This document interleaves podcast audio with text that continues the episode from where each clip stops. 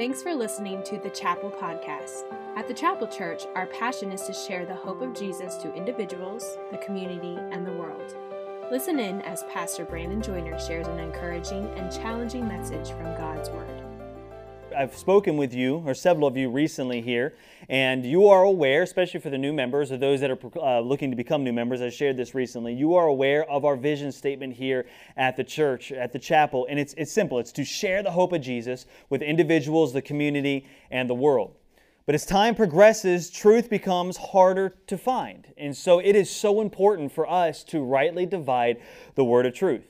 People often ask us, What do you believe here at the chapel? And we quickly answer, Well, everything that God's Word states. Well, that statement in and of itself is a big response and it sometimes warrants a further explanation because one person can say that and, and, and you have an understanding of what that means, but they have a completely different understanding of what it means and they actually can believe something outside of God's Word. And so sometimes what we often state is, is really what everything can be boiled down is, is this, and you've heard of this before, and it's referred to as the five solas. And this is really what we stand upon. First off, you have sola scriptura, which means we believe and hold to the scripture alone.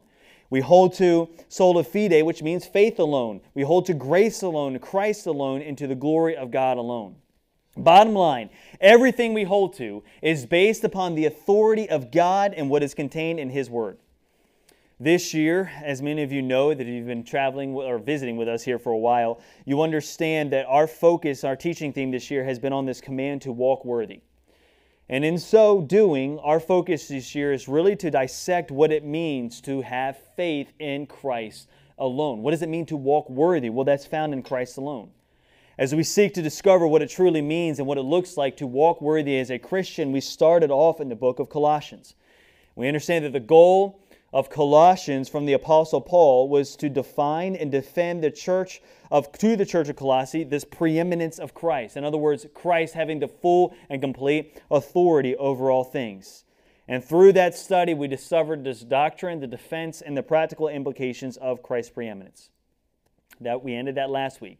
This week we transition to another book, and so if you could take your Bibles with me to James chapter 1 this morning. James chapter 1.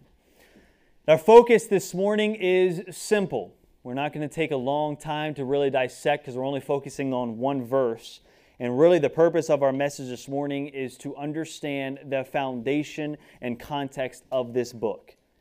It is crucially important for us to gain the right foundation when it comes to this proper observance of Scripture. It's 100% crucially important for us. This past week, I sat down with a couple that is new here at the church, and I explained to them that everything we teach here at the church, we seek to give you the Bible and the truth within its proper context and according to the proper interpretation of God. We don't seek to give you my opinion or anybody else's opinion, but what God's Word says within its proper context. So, in efforts for us to study properly James, we have to observe just one verse here this morning that gives us this context of this particular letter. So if you could stand with me out of respect to God's word, we're going to read one verse. James chapter 1, beginning in verse 1, it says, James, a servant of God and of the Lord Jesus Christ, to the twelve tribes which are scattered abroad, greeting. As I mentioned earlier, our purpose this morning is this to provide the proper context of James by defining the author, the intended audience, and the aim of the entire book. And so that with this proper interpretation, we can see the spiritual exhortations that God has for us through his servant James. And so the title of our message this morning is simply An Introduction to James. So you can have a seat. Thank you for standing. Now, if we're not careful, and I'm sure some of you have done this before, and how many of you do your devotions out of a study Bible? Go ahead and raise your hand. You have a study Bible in front of you, kind of gives you the notes. A few of you. Okay. So you, you may have done this before. I know myself, I've done this as well. We can assume something in the Bible to be the truth when really it's, it's nothing more than our assumption, right? It's our assumption based upon something that may not be true. For example, when it comes to this first verse, there are many, and again, myself included when I was younger, that would assume that the particular James here that he's talking about is either James, the son of Alphaeus, or James, the son of Zebedee, who is also the brother of John. Both of those James being one of the 12 disciples of Jesus Christ. We can assume that that is who this is because if you were to look at the Gospels, they were all written by, right? They, you know, they were written by prominent people that were disciples. We think about the Apostle Paul being a prominent person. And so we can assume that this James here would be that, or one of the disciples. But to assume would be to assume the wrong thing. This is why proper biblical understanding within its context is so important. For example, when it comes to the proper interpretation of a passage, Howard Hendricks, in his book, Living by the Book, explains it this way. He says, We must look at the content of the passage within the proper context, which includes the historical context, in regard to the culture in which it was written, and then compare that truth with the rest of Scripture. I was actually talking to Rich here before the service, and he was he was shared with me that he was attending a church at one particular time, and they did a series or a study on the Old Testament prophets and the Old Testament characters. And they were trying to explain the Old Testament characters and dissect them and psychoanalyze them in light of today's culture. And you cannot do that because the Old Testament is nowhere near to the culture we have today. And so there's a lot that goes into this in assuming or understanding, not assuming, what the truth is. So when the first verse reads here, James, a servant of God, rather than assume that this is the same James that was part of the inner circle of the disciples, we have to discover who this James really was. Because understanding the author will help us understand the context and the purpose and really the aim of the entire letter. And so let's start by observing first off the author. Verse 1 starts off by saying, James, a servant of God and the Lord Jesus Christ. There's two things that we can observe in this particular, just in that phrase. And I want to teach you and help you understand, okay, how can I dive in deep rather than just reading something and assuming we have the, we have the right interpretation there. The first thing we assume here, or we can understand, is that James was very familiar with his audience because James does not give his last name. He just says James. And so the audience that's, that's hearing this and understanding this knows him personally. They know him on an intimate level. The second thing that we can observe here is that James had an intimate relationship with Jesus Christ because he refers to himself as who? A servant of God or bondservant, some of your uh, uh, um, Bibles may say, of God and the Lord Jesus Christ. And so the question then is who is this guy? Who is this James? If he's not either of the disciples, who is he? This is James, the half brother of Jesus Christ. James, the half brother of Jesus Christ. Now, there are some out there that believe that Mary remained a virgin after delivering Jesus Christ. Matter of fact, the Catholic religion holds to this. It's oftentimes referred to either as perpetual virginity or ever virgin. Now, we understand that that belief system does not match up with what the scriptures actually say. For example, Matthew chapter 1, verses 24 through 25, it says, Then Joseph, being aroused from his sleep, did as the angel of the Lord commanded him. This is after the angel of the Lord delivered him the news that, that his wife, or his soon to be wife, would deliver the Messiah. He rose and he did as the angel of the Lord commanded him, and he took him his wife, and did not know her till she had brought forth her firstborn son and he called his name Jesus. Now, Bible scholars, what indication in that verse shows us that we should not assume that she remained a virgin? The little word there, until. So the Bible commanded, and, and, and the angel Lord commanded Joseph to not have an intimate relationship with his wife until after Jesus was born. We may ask yourself, well, why is that such a big deal? Because they didn't want to give any kind of indication that Jesus Christ came from the seed of man. Any indication of that whatsoever. And so Mary remained a virgin until after Jesus was born. Then they consummated the marriage. So that's one proof here that shows us. And he said, well, that's not really clear cut. I mean, you know, what, what, you know, but there's other parts of Scripture that actually give us an indication that she had more kids. So, for example, Mark chapter 6, verse 3 states, Is not this the carpenter, talking about Jesus, the son of Mary, the brother of James, Joseph, Judas, and Simon, and are not his sisters here with us? Now, we don't know how many other children Mary had after Jesus. The Bible doesn't say that. But based upon this verse, we can, again, assume or take an educated guess that she had at least six other children. If you count all the brothers and the Bible says sisters, well, we can assume that that means at least two. And so she had at least six other children after Jesus was born. And so, as you can see here, James, being a part of that list, was listed as one of Jesus' brothers. Now, since Jesus was not born from a human man, Jesus was, or James was Jesus' half brother. So, what do we know so far about this? This author of the book is not James the disciple, but James the half brother of Jesus. Now, that also further means other things for us. James, in and of itself, being the half brother of Jesus, provides for us an interesting insight. James is actually writing from the perspective of a converted skeptic that knew Jesus on a very intimate level. James did not become a follower of Christ until after Christ resurrected from the dead. John says, the Apostle John says in John chapter 7, verse 5, that even his own brothers, talking about Jesus, did not believe in him. There's an indication there that James was not a follower of the Messiah before his death and resurrection. Now, before you give James too hard of a time, say, How could you not believe it? You live with him. I think that that actually may be the hardest to accept that your own half brother is the Messiah. And if you were to look at it from the cultural standpoint in those days, uh, they most likely shared a room together, maybe even at times shared a bed together. Because they didn't live in a big sprawling house, they lived very closely together in a smaller house. And so here's James eating with his brother Jesus, perhaps sharing a bed with his brother Jesus, perhaps even at times, uh, you know, playing, of course, playing, or just knowing him on a very intimate level. I think if I was in James's position, it would be hard for me to accept the fact that my half brother is the Messiah. You got to be kidding me. We have the same mom. Now, I don't know if he assumed that he had the same dad. I don't think he probably even accepted that he was miraculously born. That's a big pill for him to swallow. And so, before we give James too hard of a time for being a skeptic, we need to place ourselves in issues, and I think we would probably find ourselves in that same type of position. But Paul alludes to the fact that James does become a follower of Christ when Christ appeared to him after his resurrection. For example, in 1 Corinthians chapter 15 verse 7, Paul states, after that, he was seen by James, again, James here, the half brother of Jesus, then by all the apostles. So he sees him. Well, we see in Acts chapter 1, verses 13 through 14, James was with his half brothers, or his brothers, and Mary in the upper room as they waited for the arrival of the Holy Spirit. Now, if you were to follow the, the line there, right, you have Jesus Christ who uh, ascends into heaven, and just before he ascends, he says, Wait for me and the Comforter will come, the Holy Spirit will come. You just wait for further instructions. And so those that followed Jesus, that became believers of Jesus, went to the upper room and they remained there.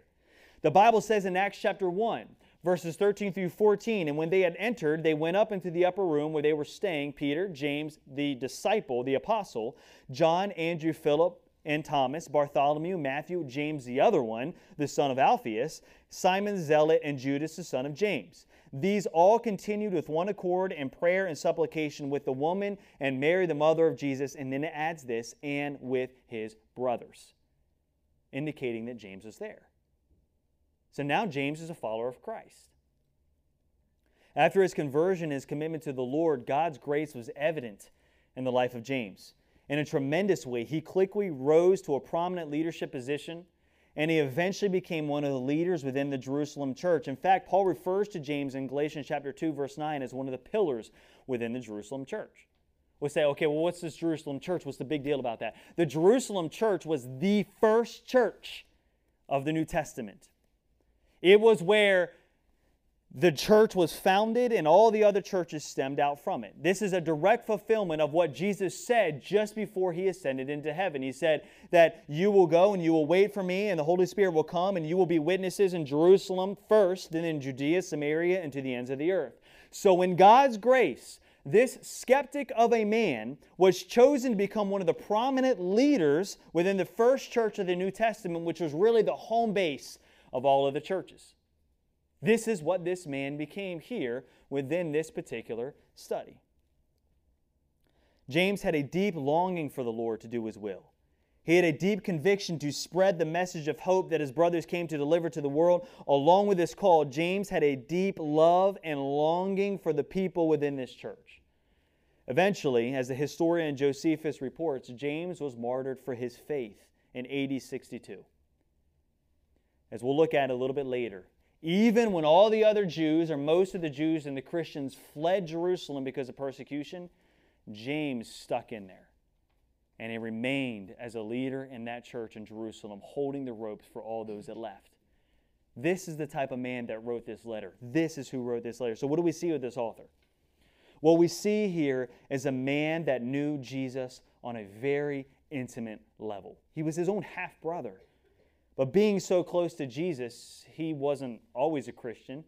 It took him a while to actually be convinced that Jesus was the Messiah, and so he was a skeptic for most of his life. But personally seeing the resurrection of Jesus, James gave his life to Christ. We are literally reading a writing of a skeptic turned Christian who had a deep love for the Lord and for the church. It's different than Paul. Paul thought he was a Christian based upon keeping the law. I guess you could say he was a skeptic. James just didn't accept Jesus to, at all, period. But he was converted, and then he writes this letter. This is why James introduces himself as James, a servant of God and of the Lord Jesus Christ.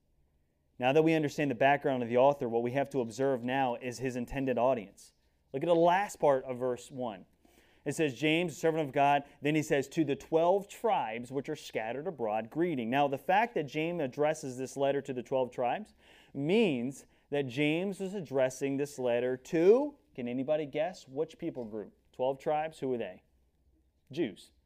He was addressing it to the Jews. The 12 tribes goes all the way back to the Old Testament. Now, my, my passion here as a pastor is to try to help you understand how the Bible connects as a whole. And so Wednesdays, we're focusing on an Old Testament character, Jeremiah, and I'm trying to help us understand how the Bible connects as a whole. And so we're going to do that here with the 12 tribes. The 12 tribes of Israel came, as we understand, from the sons of Jacob. Jacob, whose name was eventually changed to Israel. And we see this recorded in Genesis chapter 32, verse 28. It says, In which God states to Jacob, Your name shall no longer be called Jacob. We understand this happened after a night of wrestling, Jacob wrestling with the angel of the Lord. It'll no longer be called Jacob, but you will be called Israel, for you have struggled with God and with men and have prevailed.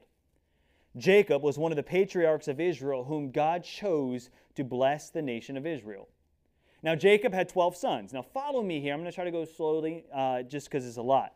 Jacob had 12 sons Reuben, Simeon, Levi, Judah, Na- uh, Dan, Naphtali, Issachar, Gad. I can't continue to number because I don't have 12 fingers. Asher, Zebulun, Joseph, and Benjamin. Those 12 tribes of Israel are, now I want you to see if you notice a difference in what I just read Reuben, Simeon, Judah, Dan, Naphtali, Gad, Asher, Issachar, Zebulun, Benjamin, Ephraim, and Manasseh. If you were listening closely, you may say, Pastor Brandon, there is a difference between the names of the 12 tribes and the names of his 12 sons, specifically saying there was no Levi and there is no Joseph. Instead, those two names are replaced with Ephraim and Manasseh. I found a discrepancy in the Bible, some people would say. Well, let's explain as to why that's the case, because the Bible does explain it. God promised Abraham, as we understand in the Abrahamic covenant, that God would provide for them or give the Jews a nation, and they would be blessed through that land but not just any land, a prosperous and fertile land, and we know this to be the promised land. I had a conversation with a gentleman not too long ago who is from uh, Damascus, Syria. And in the conversation, I asked him, I said, you know, what, what's the climate like? What's the culture like? And he's explaining it there. And then I asked him a second question, which I knew the answer. I wanted to hear from him. And uh, I said, well, who's got the best climate and culture there? Because he was talking about how every country has its different sets of benefits. And he said, without hesitation, Israel. Well, that's because Israel, where it's currently located, is the promised land. God gave them the best land. We understand that to be Canaan at one particular point, as one of the reasons why they're constantly being attacked.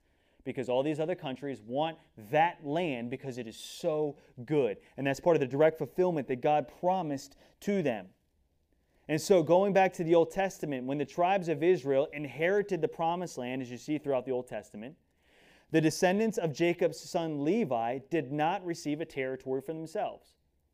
The Bible says in Joshua chapter 13, verse 14, only to the tribe of Levi he had given no inheritance. So for Levi, he did not receive a territory for himself, but we understand that the descendants of Levi were the priests. So instead of having a territory for themselves, they were scattered all throughout the cities, all throughout Israel. So that takes care of the Levi thing. The most popular or well known son of Joseph did not have a territory named directly after himself either. You say, well, what's the deal with that?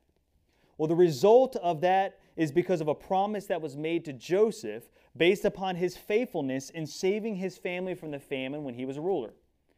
In Genesis chapter 47, we understand, right, the story of Joseph and the Potiphar and, you know, Potiphar's wife and one of those things you learn as a kid. Well, we understand that in Joseph's faithfulness and according to God's sovereignty, he was placed as a high command in all of the nation. Well, his own brothers who had sold him into slavery goes before Joseph, not recognizing who he was at first, and Joseph knowing who they were. He wanted to bless his family, and so even in the midst of that famine, he gives them great land and great benefits. We see this recorded in Genesis chapter 47, verse 11 to 12. It says, And Joseph situated his father and his brothers and gave them a possession in the land of Egypt and the best of the land and the land of Ramesses a Pharaoh had commanded. Then Joseph provided his father and his brothers and all of his father's household with bread according to the number and their families. That action by Joseph resulted in a specific promise that was delivered by his father Jacob on his deathbed. In Genesis chapter 48, verses 21 through 22, it says, Then Israel, again Jacob, said to Joseph, Behold, I am dying. But God will be with you and bring you back to the land of your fathers. Moreover, I have given to you one portion above your brothers, which I took from the hand of the Amorite with my sword and my bow.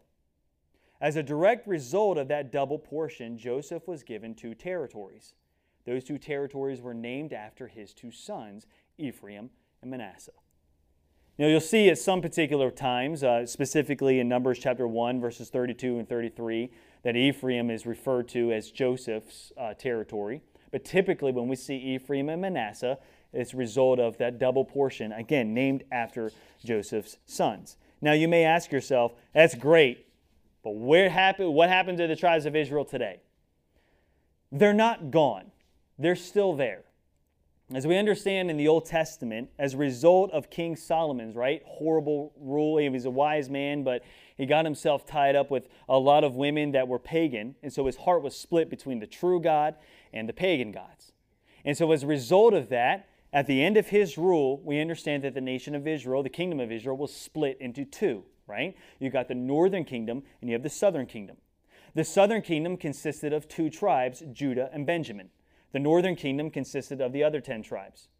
As you read through the Old Testament, you see this constant cycle of with the Jews. They, they, were in captivity and then they were free because they were like, God, I'm tired of that captivity. I repent. And so God freed them and then they fell into captivity again. And that cycle continues and continues and continues.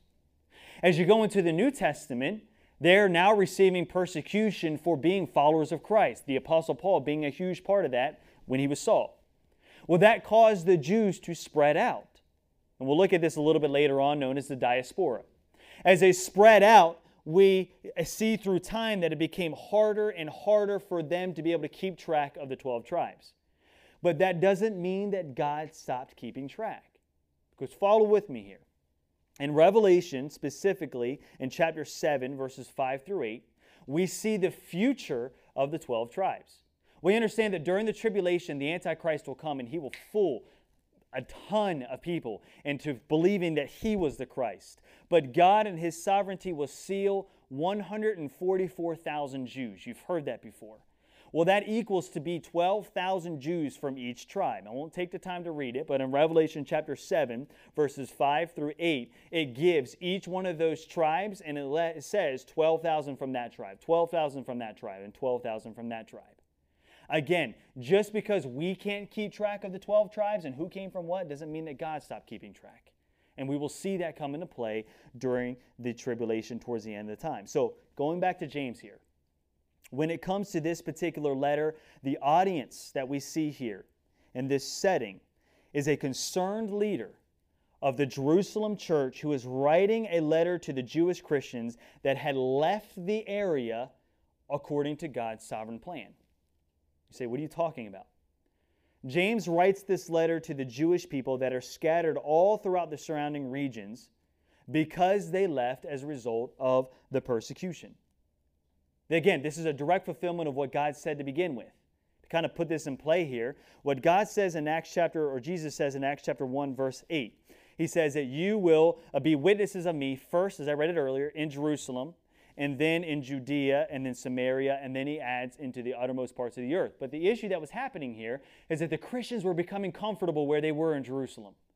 They were becoming saved. They weren't spreading out. They weren't obeying like they, they should have and spreading the gospel out. And so, what God does in His sovereignty is He allows persecution to come, He allows persecution to take place, forcing them to spread out. So James, having his congregation in front of him at one point, notices that they're all fleeing for persecution. They run away. James is now concerned for his audience because he knows they're not in a good church. His own congregation has left, which leads us to our third and final point here this morning. What's the purpose of this letter? It was written by James, the half brother of Jesus, to the scattered Jews that had left. Now, what's the purpose of it? Since the Jewish people were scattered away from the leadership of James in the church in Jerusalem, the ultimate purpose of this letter was to be a basic guideline for the Christian faith. James knew that the Christians would run into false teachers and false doctrine, so much like the letter to the Colossians, James writes this letter to warn the Jews of the false heresy that they would encounter. Now, really, the primary way in which he does this and develops his point is through this subject of faith and works. Matter of fact, if you were to look at James chapter 2, verse 18, this is really the foundation of the entire book. He says, But someone will say, You have faith and I have works. Show me your faith without your works, and I will show you my faith by my works. The point that James tells the people here through this letter is that if you're claiming to be a Christian, then act like it. What you will notice throughout this letter, though, it's interesting because we've been focusing on really the past year and a half on the Apostle Paul's writings. What you'll notice with the Apostle James, sorry, the disciple James, the leader James, he is very much in your face. The Apostle Paul is like a lawyer. He kind of like hears the point and he circles all around it to eventually get to the point, which is like sometimes you're reading Romans and it's like, good night, just to the point, right? James is not like that. James just says, basically, here's the truth. I'm going to smack you in the face with it. He's very much cutthroat. You'll notice this in the book. He doesn't mess around, he gets right to the point. And so, what we're going to journey through here together as we're just laying out the foundation today, over the next several months, is really what does it mean or what does it look like to live in faith? And what does it mean when James says faith without works is dead? And so, as doing so and proving his point, he gives us a series of tests. And each of these tests, James mentions, helps us determine what he means when he makes this statement Show me your faith without your works, and I will show you my faith by my works. Hence the reason why we've entitled our study, James, a faith that works. So as we close out this morning, you may ask yourself, Pastor Brandon, if this letter was written to the Jews that were dispersed away from the church in Jerusalem, then why is this relevant to me today?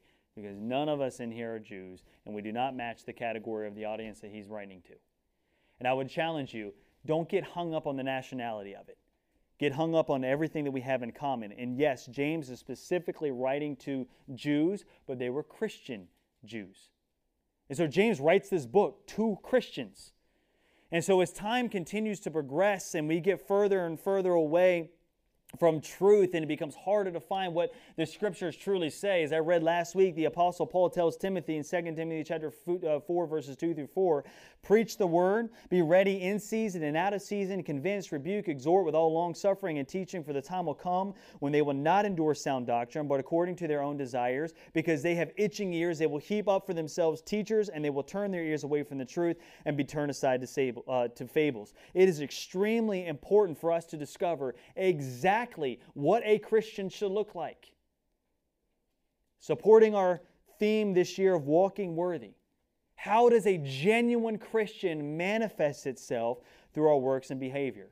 This is why our study in James this year will be so important for us.